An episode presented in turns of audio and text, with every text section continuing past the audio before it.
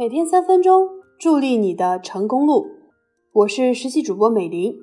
今天呢，要给大家分享的文章是张纯义的《用大数据给学生分宿舍》，这个可以有。近日，南京大学采用大数据算法为今年入学的新生匹配室友的消息引发关注。据悉，近八成新生填写了问卷。根据问卷中涉及的生活习惯、个人卫生情况、个性化选择及个人兴趣爱好等选项，学校呢将用大数据算法来划分寝室、匹配室友。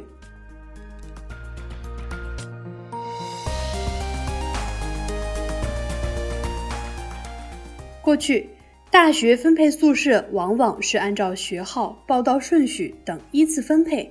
并不会考虑个人性格、生活习惯等因素，这种分配方式难免让一些性格迥异、兴趣有矛盾的学生分在一起，容易引发纠纷。前些年，《中国青年报》曾进行过调查，百分之七十的受访学生曾为寝室矛盾而感到烦恼，导致寝室矛盾的原因包括生活习惯不同、室友间缺乏沟通、性格不合等等。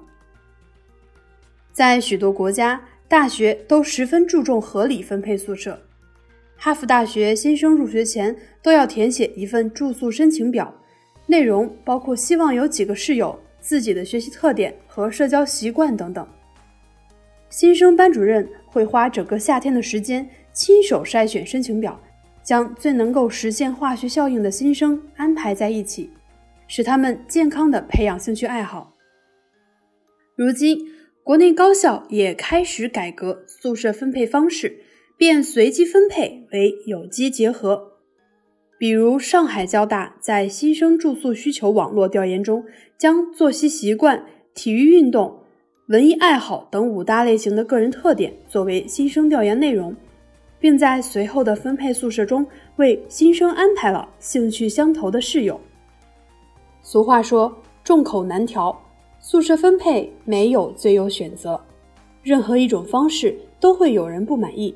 但通过性格、习惯等因素匹配室友，无疑是一种相对合理的次优选择，有助于增进交流、激发潜能、营造良好的学习生活氛围。当然，如何在实践中不断修正大数据算法，追求和而不同的境界，考验着高效的管理智慧。